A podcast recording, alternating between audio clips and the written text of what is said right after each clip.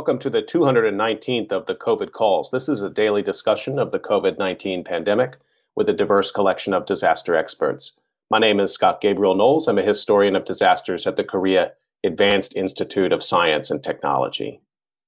Today is a discussion of disinformation in the pandemic with returning COVID calls guest Kate Starbird. Just a reminder, you can catch COVID Calls live every weekday at 5 p.m. Eastern Time on YouTube. Just go to the COVID Calls YouTube channel to watch. You can also watch COVID Calls on Facebook Live and on Periscope. You can hear COVID Calls anytime recorded as podcasts on Spotify, iTunes, Podbean, or anywhere you get podcasts. You can also keep up with COVID Calls via Twitter using the handle at US of Disaster or at COVID Calls. Please help spread the word and send suggestions for future guests and future topics, and please feel free to suggest yourself as a future guest. As of today, February 12, 2021, there are 2,377,988 deaths from COVID 19 globally. That's according to the Johns Hopkins University Coronavirus Resource Center. There are 479,842 deaths reported in the United States. In South Korea, they're reporting 1,507 deaths from COVID 19. As a way to bring some humanity to the numbers, I've been reading a life story or a story of advocacy for those impacted by the pandemic, and I'd like to continue that now. The headline is Corky Lee, legendary Asian American photographer, dies at 73. This was published January 28th 2021 on CNN.com and written by Jesse Young. Corky Lee, an award winning photographer who captured the everyday lives and political activism of the Asian American community, has died at the age of 73 after battling COVID 19. It is with great sadness that we announce the passing of Corky Young Kwok Lee, said a statement from Lee's family. Corky, as he was known to the Asian American community, was everywhere. He always had a camera around his neck, documenting a community event, capturing a social injustice for the record, and even correcting the social injustice of an historical event that took place well over a century ago. He did what he loved, and we loved him for it. Corky had a very unique lens. His passion was to rediscover, document, and champion through his images the plight of all Americans, but most especially that of Asian and Pacific Islanders. The statement added He's left us with what is likely to be the single largest repository of the photographic history of Asian Americans of the past half century. Lee first began experiencing COVID 19 symptoms on January 3rd and was hospitalized on January 7th, according to a family statement on a Facebook fundraiser page. He was moved to the ICU on January 11th. He's survived by his brother and sister in law, his elder sister's husband, and both siblings' children, according to the family statement. Corky Lee was born to two Chinese immigrants in Queens, New York. Dubbed the unofficial Asian American photographer laureate, he documented Asian American and Pacific Islander communities in vivid, intimate detail over his 50 year career. His photography began in junior high when he saw a famous 1869 photograph commemorating the completion of the Transcontinental Railroad, according to the Asian Pacific American Institute at New York University. But the photo purportedly showing railroad workers contained no Chinese workers, despite there being an estimated 15,000 Chinese laborers contributing to its construction. The photo's apparent erasure of Chinese workers inspired Lee's future work, a lifetime of photographing Asian Americans and cementing their representation in history. In one of his most famous works, he gathered a group of Chinese Americans and descendants of Chinese railroad laborers to recreate the 1868 photograph in the same original location. He also captured other historic moments of social and political upheaval. His photos covered anti war protests, fair housing issues, the gentrification of Chinatown, Islamophobia after 9 11, and more. His work became more widely recognized after 1975 when he captured large scale protests against police brutality following the beating of a Chinese American at the hands of New York City police officers. In another well known instance, Lee photographed furious demonstrations in 1983, sparked by the murder of Vincent Chin and the light sentence for his killers, a turning point for Asian American civil rights in the following decades. Its dedication to documenting racial injustice, its consequences, and the community's resistance continued until the end, with recent work focusing on attacks toward Asian Americans during the coronavirus pandemic, according to the family's statement. His work also depicted the everyday, with many scenes from New York City's Chinatown from the late 20th century. A film about his life and work, Photographic Justice, the Corky Lee story, was in production at the time of his death. When I think about my past, what stands out most is how hard and how long the journey has been, Lee says in the film's trailer. In all my photographs, I'm trying to include as vignettes pages that should be in American history books that have been omitted or taken out. The pursuit of photographic justice, you have to keep going on because there's so much that needs to be done, he adds. Lee's death was met with an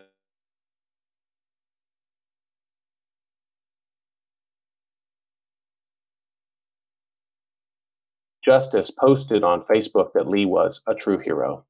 Our film will pay tribute to his legacy and his never ending pursuit of photographic justice. Rest in peace, Corky, you're loved and will be forever missed, she wrote. Wong, the curator who appeared in the documentary, said in an Instagram post that he was devastated by the news. I don't know who we'd be without Corky Lee's photos, he wrote. When I was gathering art and archives of Asian American organizing, his photos were evidence of the struggle a vital report from the movement.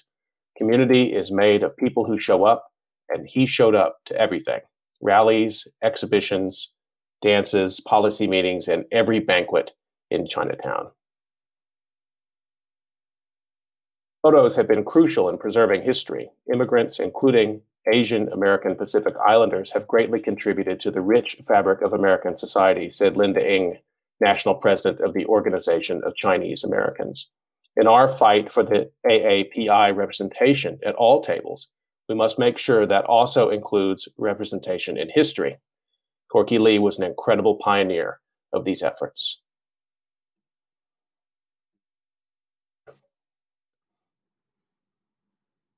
Okay, I'm excited to turn to the conversation today, which I've been greatly looking forward to. And it's good to see Kate Starbird. And let me just introduce Kate briefly. Kate is an associate professor at the Department of Human Centered Design and Engineering at the University of Washington.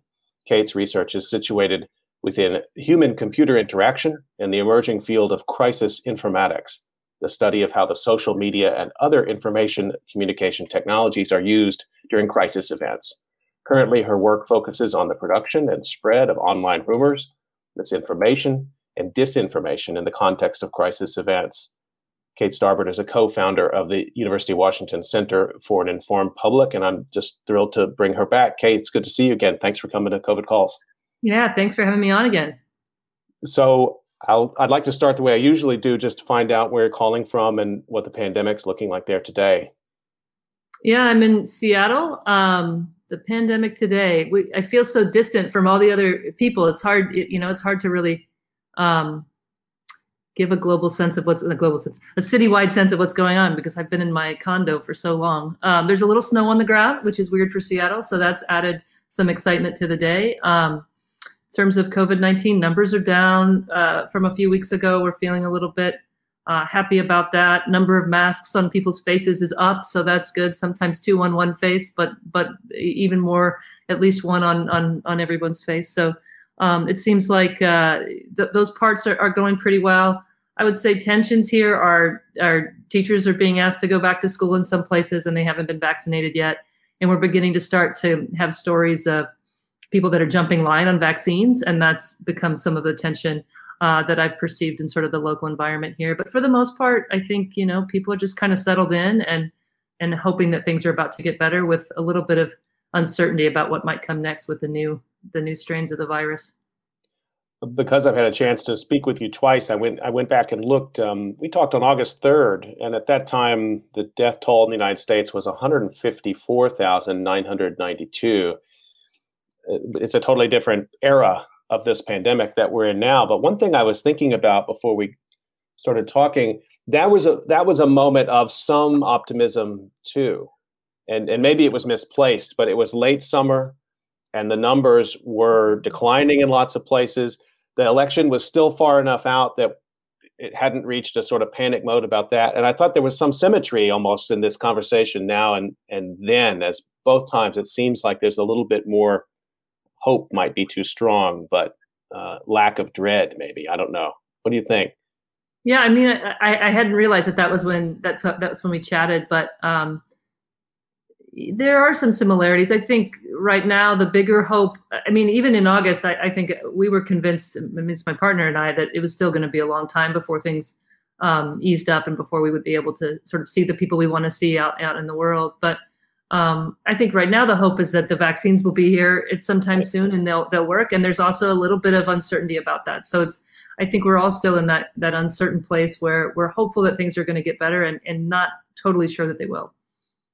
So you're so um, generous with your time with media. I feel like I have been able to keep up with you to a certain extent in reading, you know, your quotes and, and NPR and Nature and everywhere else. But uh, I wanted to be a little greedy with your time and and dive into some of these issues uh, a little more deeply, particularly after the election. And I, I want to start with that and think about that period of time from the election to the inauguration, and what you particularly what were you watching for in that period of time, um, election day itself, um, maybe we'll talk about January 6th, I think, um, specifically. But I'm sort of curious how you, you know, when election day happens, all of us are watching the big board and waiting for Steve Kornacki to do his thing.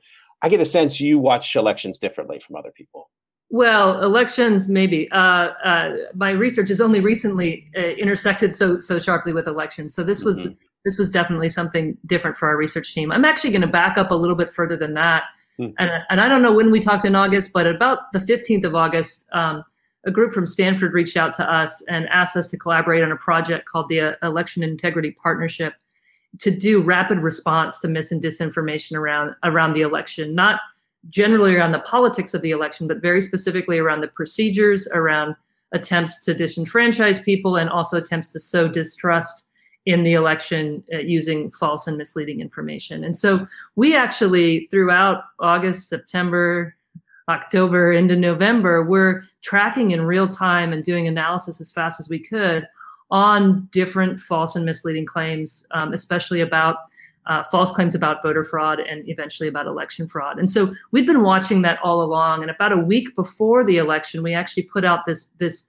um, paper and in this in this graphic about what to expect on election day, which was, you know, in some ways borrowed from some of what we know about uncertainty in the disaster space, and that was that uncertainty creates conditions for misinformation, and um, and also some some other kinds of thoughts that we had that of things we might see around the election based on um, some of the research we'd already been doing. And essentially, what we said was on election day, um, we imagined that there were going to be a lot of people um, posting information about things that they thought might be going wrong with the election. And that in the aftermath of that, uh, there, there would be uncertainty because the election had sort of been set up in ways with mail-in votes and different rules that we that many states wouldn't be able to count their votes on election night, and so there was going to be this period of uncertainty.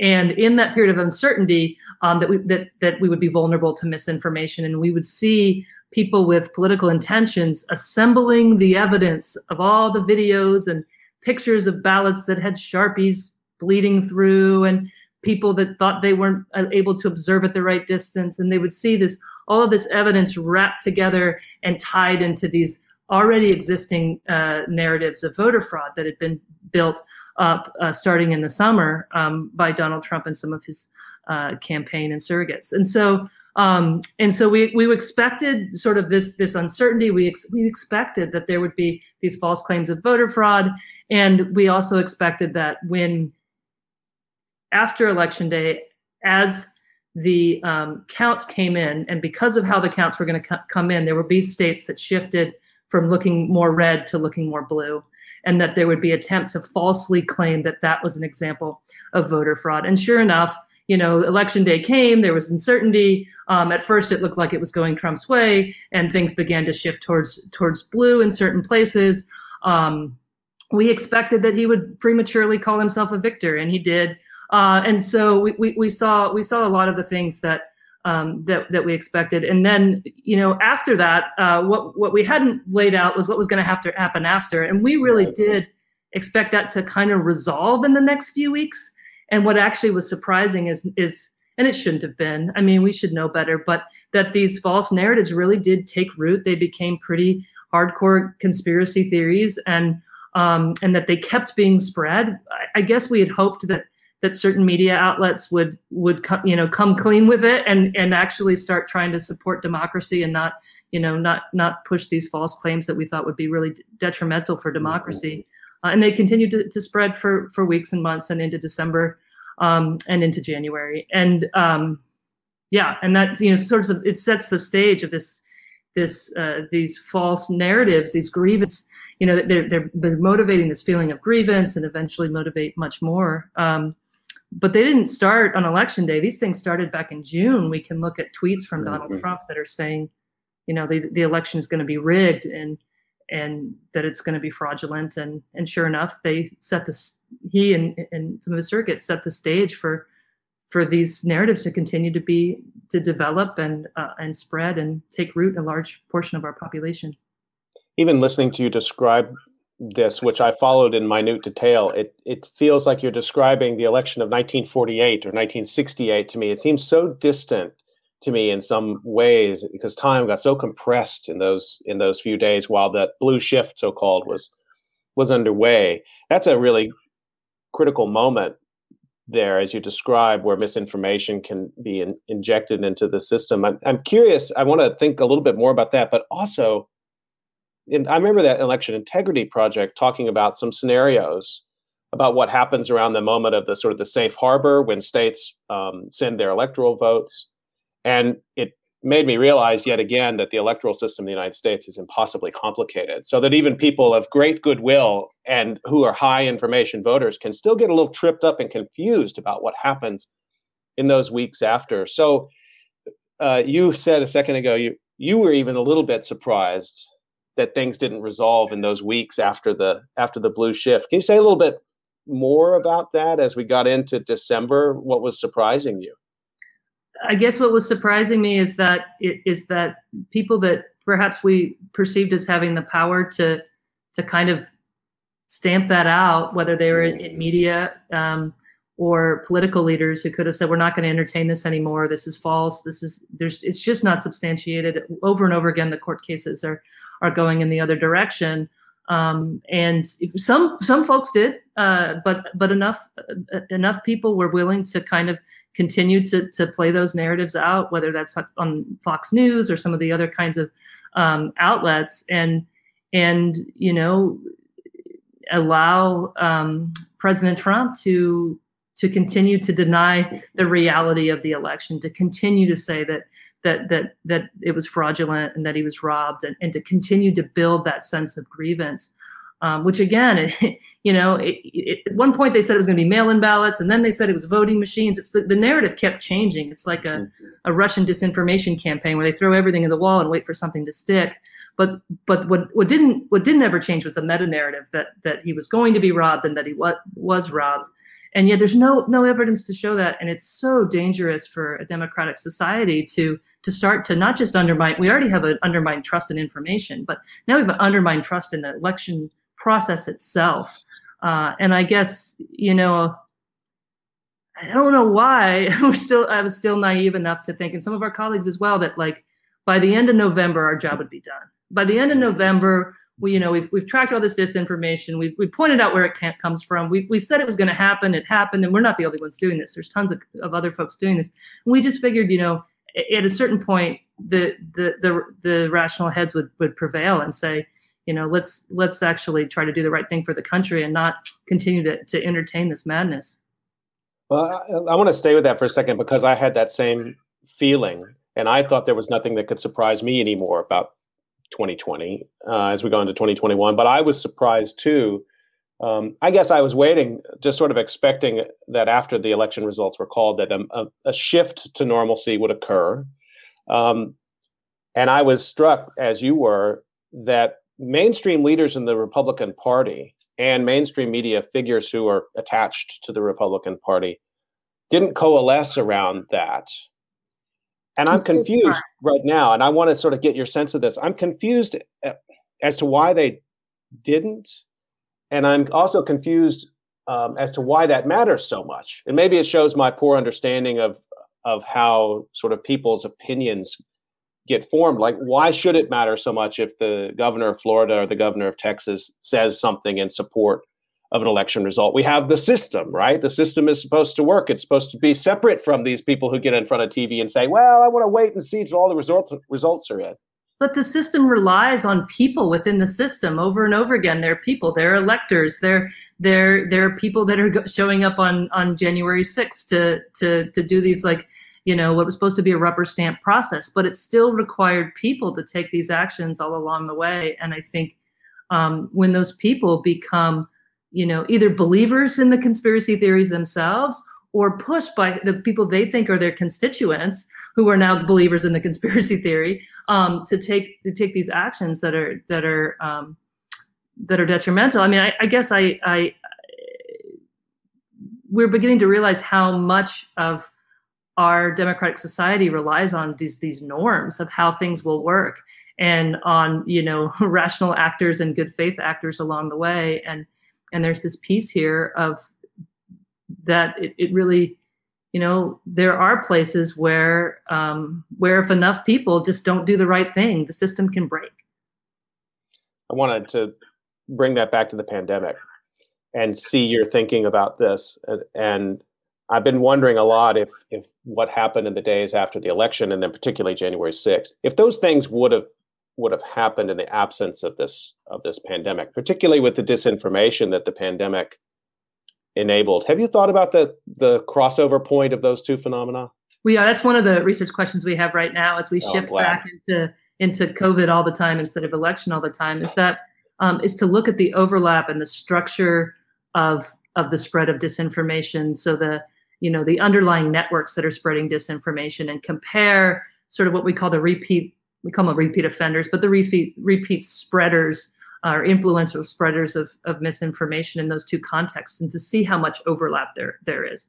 And I want to, I mean, just to step back and, and, and think about that. Um, you've probably covered this, but if we remember the Plandemic video, and how it, it spread all these conspiracy theories. It comes out in May. It begins to connect um, anti-vaccine communities with the QAnon communities, and then hyper-partisan right-wing media took that content and spread it out to sort of larger pro-Trump audiences. And they and these communities began to develop um, connections between them over time and, and become networked and, and close, more closely networked to spread mis and disinformation. So we had the Plandemic video, and then we had American frontline, America's frontline doctors, this sort of group that was politically organized and and was pushing misinformation about COVID 19, still is pushing misinformation about COVID 19.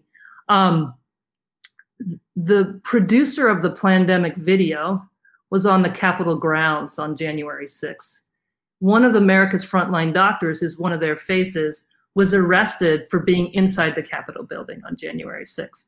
And so we have to think about the overlaps between you know the disinformation system around covid-19 and how that sort of it became this these it's politi- politically motivated but also there was opportunistic opportunists within that who were gaining reputation by spreading these things and how that sort of you know starts to develop these trajectories of mis and disinformation and begins to intersect with with disinformation around election 2020 which eventually coalesced around these these false narratives of election fraud and and became a grievance based motivation for what we saw on January 6th.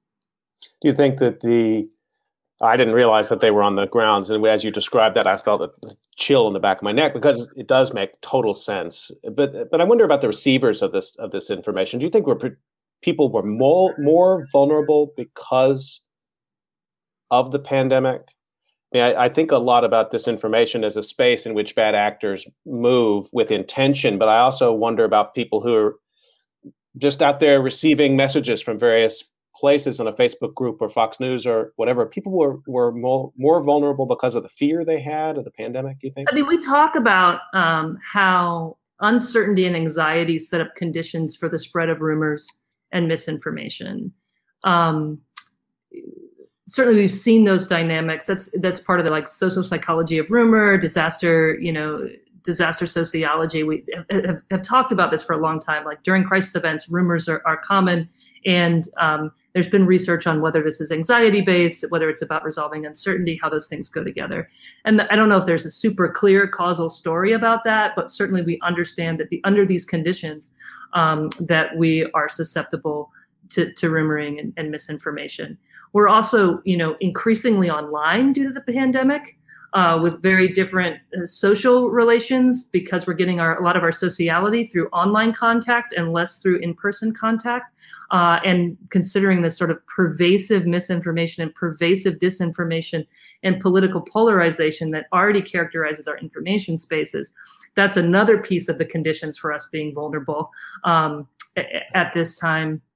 And so if we think about those kind th- those things kind of working together uh, we can see uh, this the the misinformation. It, it, early on, it was just the, the false rumors and the fake cures and things, and those kind of burned out. But eventually, it became more that conspiracy theorizing, where people began to buy into this this disease isn't what the government's telling you. You know the you know they're telling us to use masks, but then they they used to tell us not to. They're lying to us. That kind of, of thought begins to to take root and and begin to become connected to these i mean disinformation campaigns are great at leveraging organic conspiracy theories uh, to mm. to to serve their purposes um, and another piece of this is once you start to buy in to that kind of thinking you become more vulnerable to more thinking like that mm-hmm. right other once you buy into one conspiracy theory you're mm-hmm. more likely to believe another and online you're more likely to see another because of the way the recommendation systems work so there's all these conditions that are coming together and i do think you know we had the socio the socio-technical condi- conditions with the pandemic and all this other stuff that was just really ripe for the spread of mis and disinformation the spread of conspiracy theories and the development of these like just communities of conspiracy theorizing i mean we'll, we'll see we'll look back and see like qanon was was there but it was pretty small and just blossoms in early summer mm. as it begins to intersect with this this pandem- pandemic disinformation I'm, I'm really glad you brought up the sort of theorization that we have worked with, and a lot of that theorization is, yeah, that there's uncertainty in the system, and that that requires expert risk communicators. We usually think of them as emergency managers or or police chiefs or governors, uh, elected officials who can stand up, or church leaders can be other kinds of people who stand up and say, no, this is what's what, and you need to follow these following three steps. I'm not sure that the literature has made enough space yet for the kind of questions you're asking about what happens when there isn't closure for a significant percentage of the population around what that reality is and to make it even more complicated when one political party sees that as a route to electoral advantage i'm not sure we have seen that in american history I, I might argue that both political parties probably saw that, that COVID 19 could be to their political advantage. One, just by mm-hmm. criticizing the current administration, and one by spreading conspiracy theories that, right. that somehow led the other way.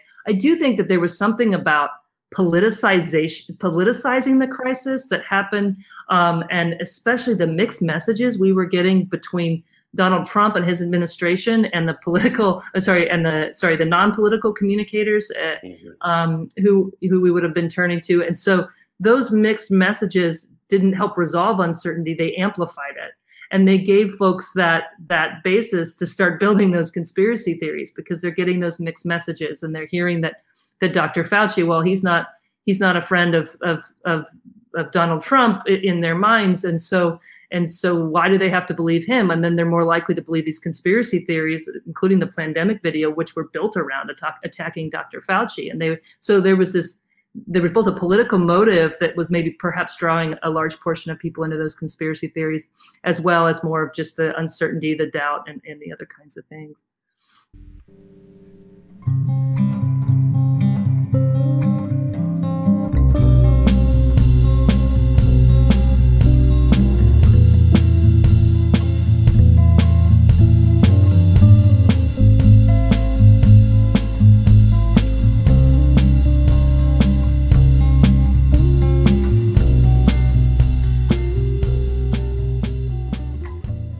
Reminding everybody I'm listening, you're listening to, I'm listening to Kate Starbird, as are you, on COVID calls and enjoying this conversation. I just want to stay with this one second more. I was going to ask you this later, but I want to bring it up now. Um, speculation, um, but the role of social media here. If Trump had been deplatformed earlier, I mean, I'm sort of thinking about this staging out where pandemic and misinformation, misunderstanding morphs into something a little bit more powerful and insidious. If he'd been deplatformed earlier, do you think we would have had the kind of results that we did in that period after the election up to January 6th? How important was that that he was deplatformed, do you think? Well, he was it's so hard it's so hard to measure in absence of all these other things, right? By the time he was deplatformed, we'd already had the insurrection, right? And the insurrection gives you know a lot of uh, it changes the nature of the conversation because we're no longer talking about you know harms that we can't see. We're talking about harms that we can that we can see.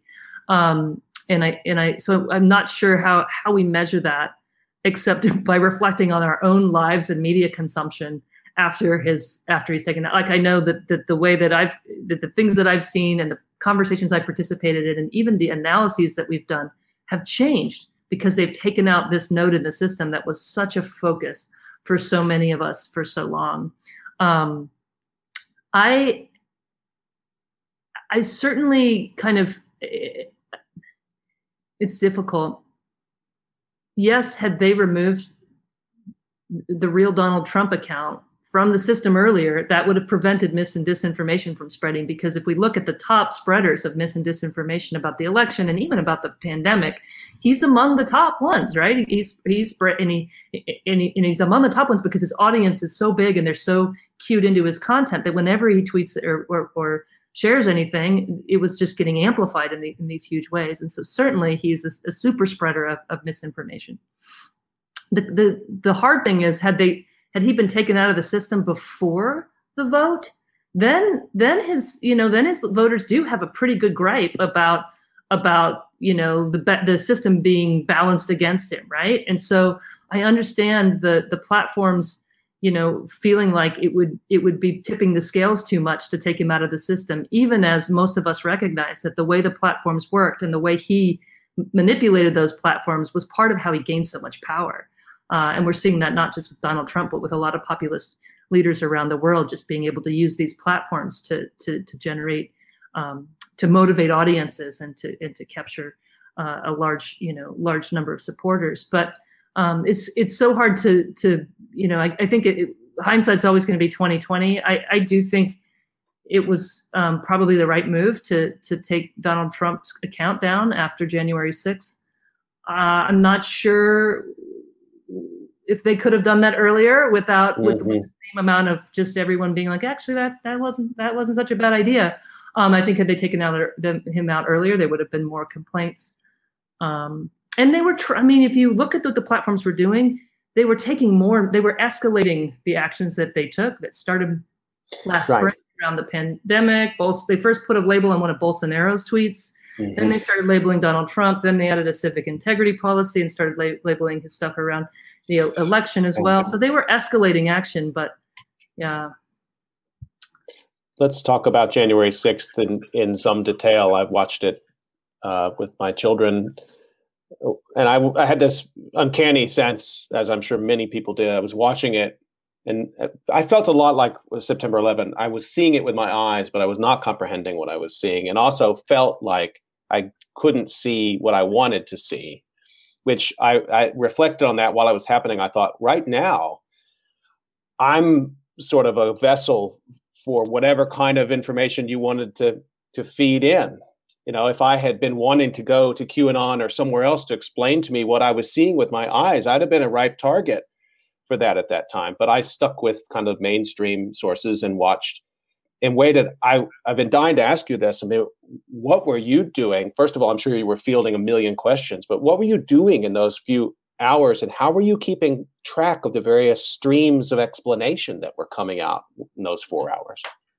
I was trying to go about my day. We did an interview with potential Good luck. student at that time.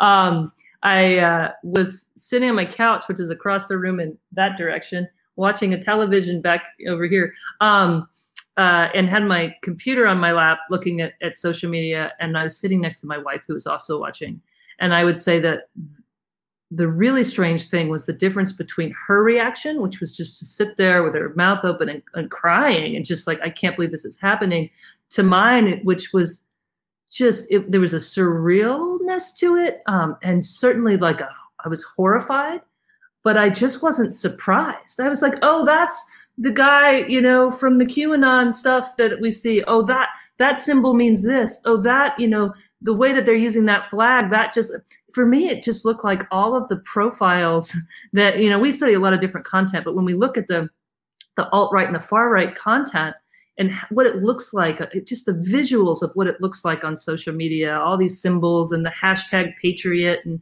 all these things just come alive. That's what it just looked like to me. And and it was this weird feeling of like, oh, now everyone else can see what I've been looking at for five years. um, in, in, in, and I don't mean it in this, in, in, and I know other researchers that have been looking at the same stuff felt that, that same, that same thing as well. It's like, it's I, am horrified by it and i wish this is not happening but but okay now now now we're we should be on the same page here. Now we all should be on the same page. We can see that this is toxic and that that something's happening here.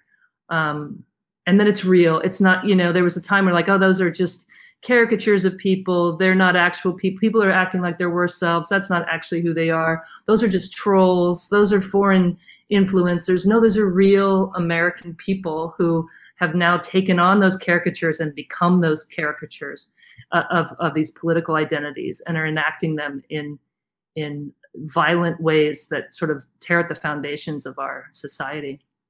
It's amazing to me to hear you describe it in this way, and it, it really, to me, speaks to the incredible importance of your work that you were watching and you saw the QAnon shaman guy who became a sort of a instant meme and I think many and almost a source of humor in the midst of all of the that madness. And we shouldn't have been laughing at that. I mean, you knew who he, who he was. You had to. Yeah, no, I, I, was like, oh, I've seen him in, in images before, and I'm not even like a QAnon focused researcher. There are others who are just probably recognizing other faces as well in, in the crowd. So the rest of us should have been able to recognize those faces. I mean, that might have been helpful, perhaps, And in, in taking it more seriously and knowing that what was happening was not just again i think that this is something you must always struggle with. This is not some fringe phenomenon where a few people got together and got hyped up and decided to break a window at the capitol building. This is a, a movement of people with a track record of actions in this disinformation space that brought it to life in person on january 6th this is a, actually a really hard one. I mean, I would say January 6th is a convergence of several movements at once. It's almost mm. like the mm-hmm. network graph. You've got the anti-vaccine activists and the QAnon folks and the pro-Trump folks, and they're they're coming together. And there also were militia elements that were organized right. who were within that. And That's I the think, Oath Keepers, right? Yeah, the Oath Keepers and the Proud Boys and the Three Percenters, right. and and and and they were um, they're all together, but they're not. You know, some of some of them are are more sort of just convergent crowd, kind of providing cover for these more kind of intentional actors that were within that crowd. And I think we have to think about them in in different ways.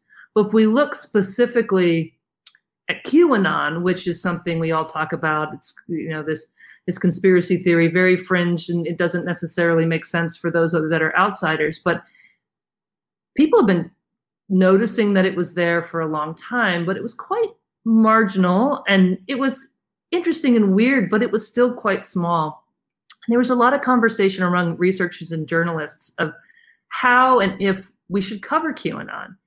And if by covering QAnon, we were actually amplifying QAnon and giving it more visibility and helping to recruit for QAnon. And so a lot of journalists, I think, chose not to cover QAnon. There's a lot of conversations. People were criticized for covering it and and and just hoping I think that it would go away. And I and I think we might revisit that those recommendations that we gave each other and gave ourselves because um, it didn't go away, and in fact was just waiting for a couple of of things to happen in society. Now a pandemic happened, which I, I think did did amplify QAnon and some other things as well, but.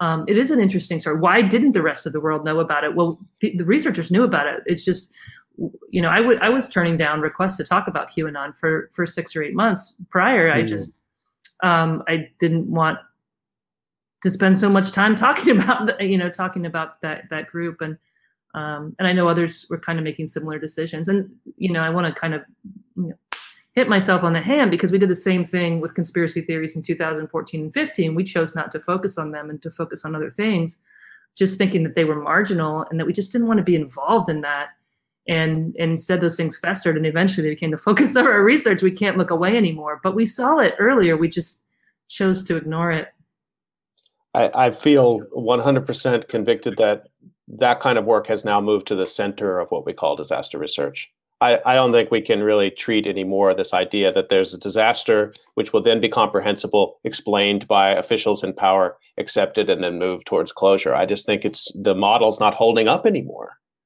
Yeah.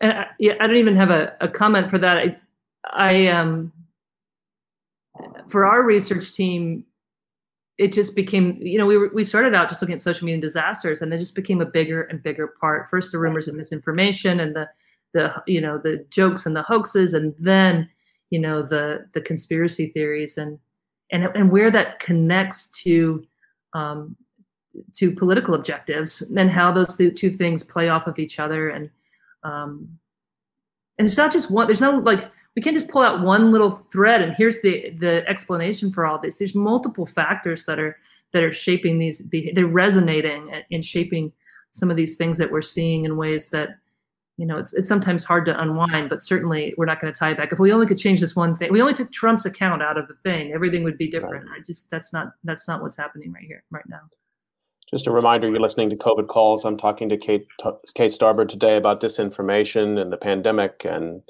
democracy in America. You can get your questions into YouTube live chat if you want to, or you can put them up on Twitter and just be sure to tag at US of Disaster, and I'll try to get to those. I want to shift over and, and ask you um, a little bit more about some of the other things you're tracking in the pandemic, like the mask debate, for example, and the science um, and disputes around that. I know you're, like all of us, um, thinking a lot about temporality through this pandemic, things that you can study kind of in the moment and things that we want to study with a little bit more purchase of time. As a historian, I like an even longer purchase of time, but I don't have that luxury right now.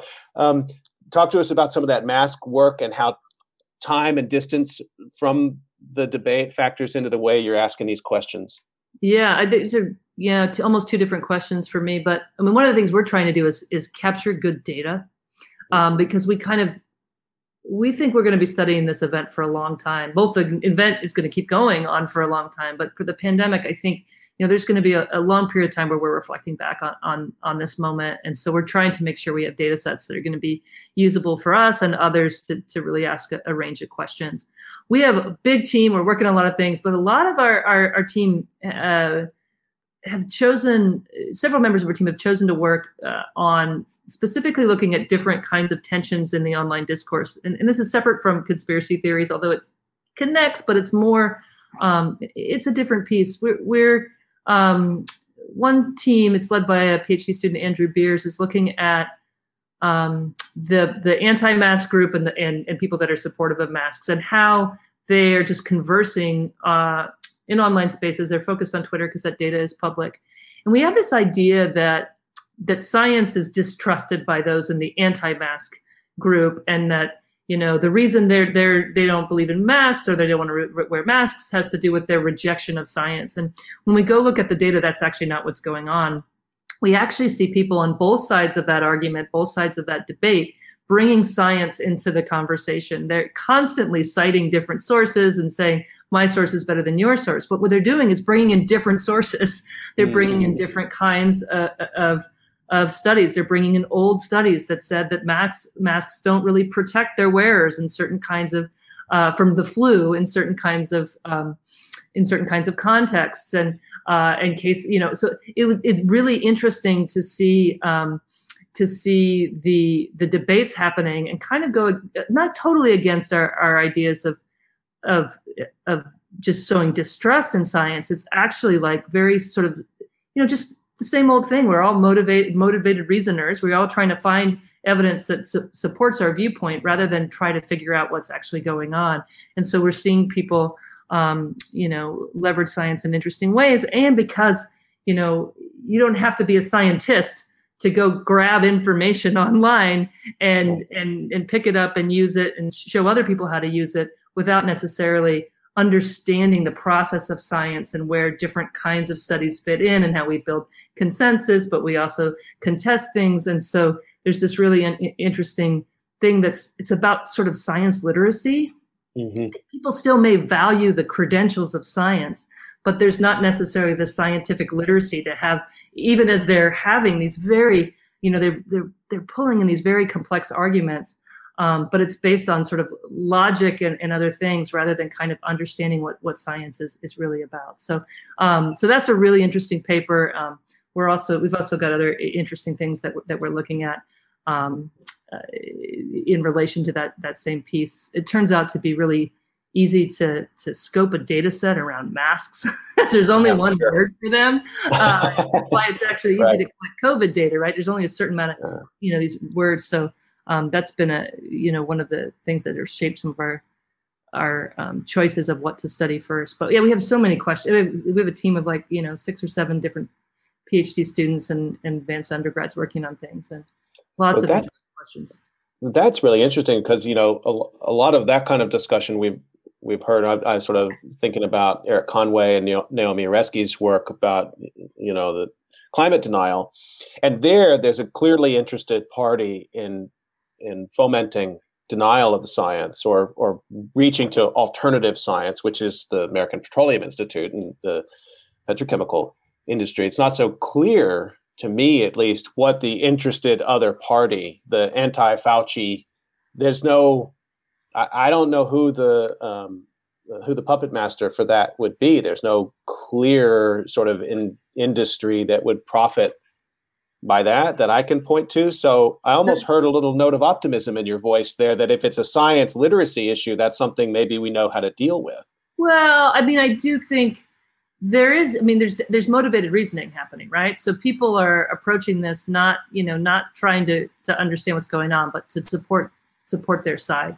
And I think their mm-hmm. side here isn't defined by you know some company telling them what to what to believe. It's defined by these ideas of freedom, right? I should be able to say no. This is the government imposing on me in a way I don't like, and and I don't want the social distancing things, and I don't want the masks, and I don't want the vaccines. So apparently, they don't want to take any any kind of action um, to help them. And you know, part of that is they they pretend that the disease isn't necessarily as dangerous as, as it is, but but they have this argument of like this is the government trying to impose on me and so therefore and that motivates their reasoning to find evidence uh, that of why that the masks actually don't work but yeah um, that that's an interesting uh, it's an interesting difference i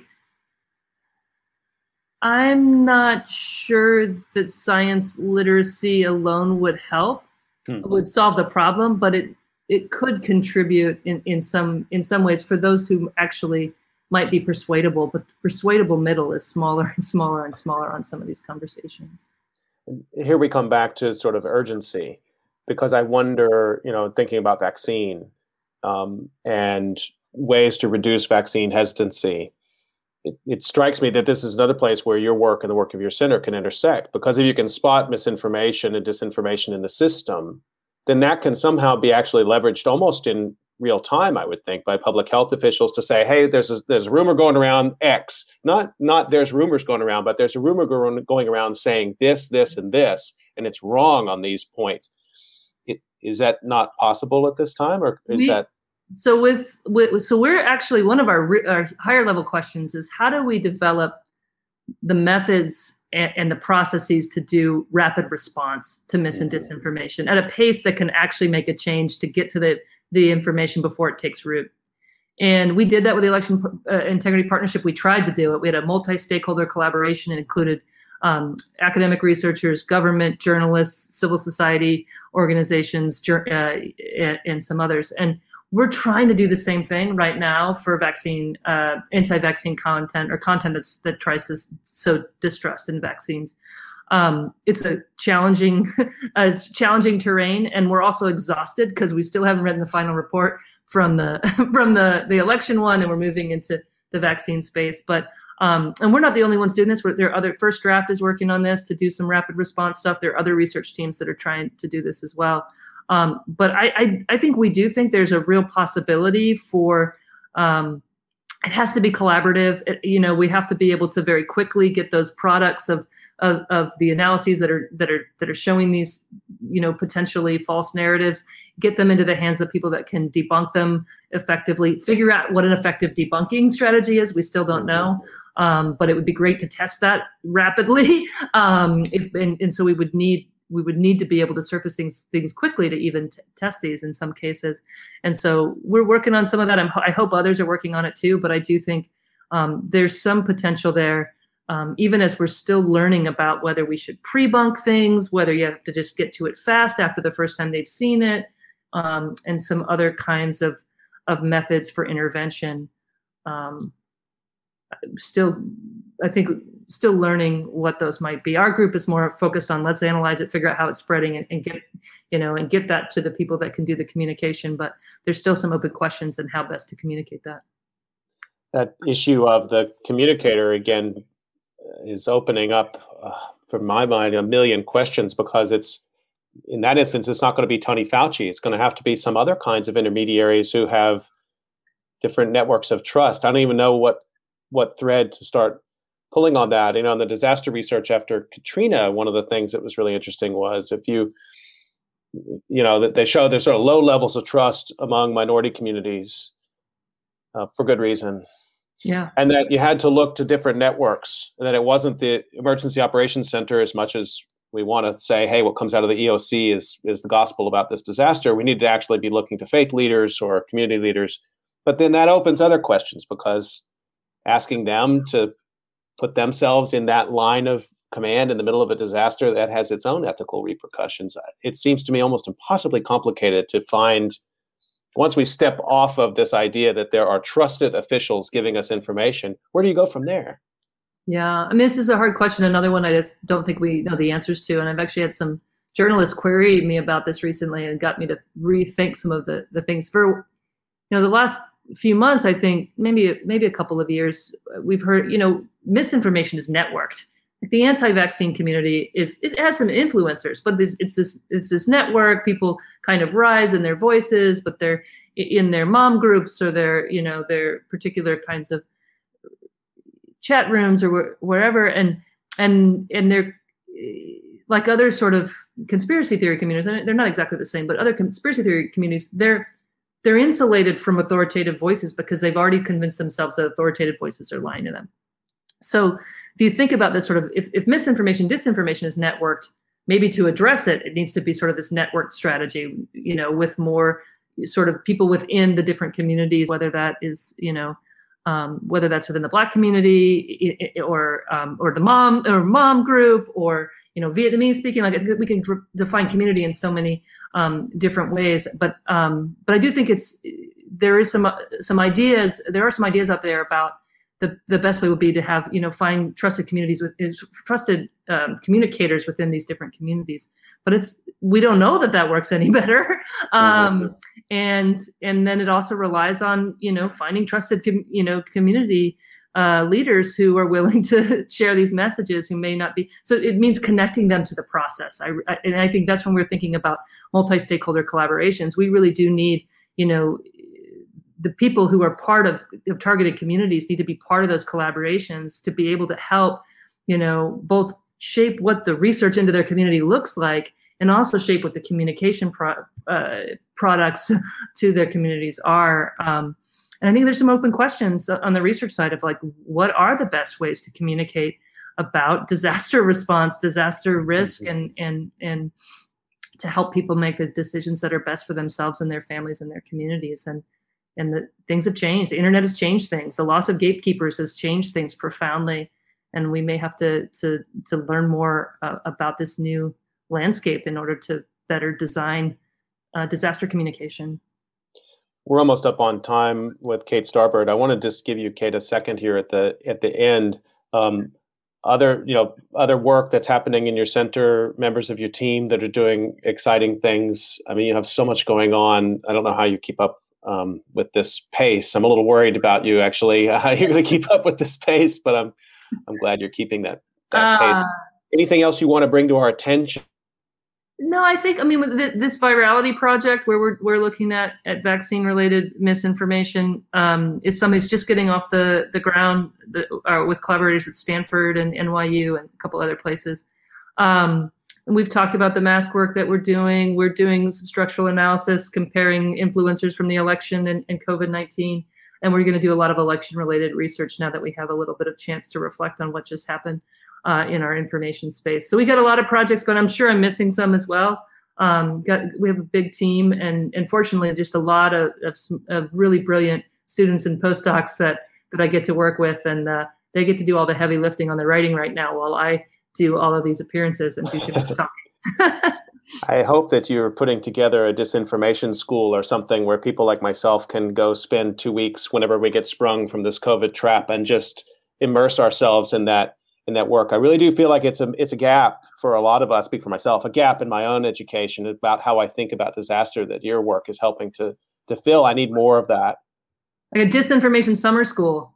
exactly. yeah. Well, I hadn't thought of that, but um, maybe that's something. Yeah, it, well, we can chat about it. I'm going to be the director of the Center for Informed Public starting next year, um, and maybe that's one of the projects we could uh, launch as as during my two year. Um, drew the short straw uh, work there. So you heard it here first. I want to remind everybody that you're listening to COVID calls. You can catch COVID calls every weekday uh, live at 5 p.m. And I want to thank Kate Starbird for her time today and for all of your work. And I hope that um, you get a break in the action at some point. I don't know what that looks like for you, but um, thanks for all you're doing right now. Yeah, thank, thank you and for inviting me on. And I hope everyone just takes care and uh, has a good weekend. Stay healthy, everybody. We will see you on Monday, 5 o'clock.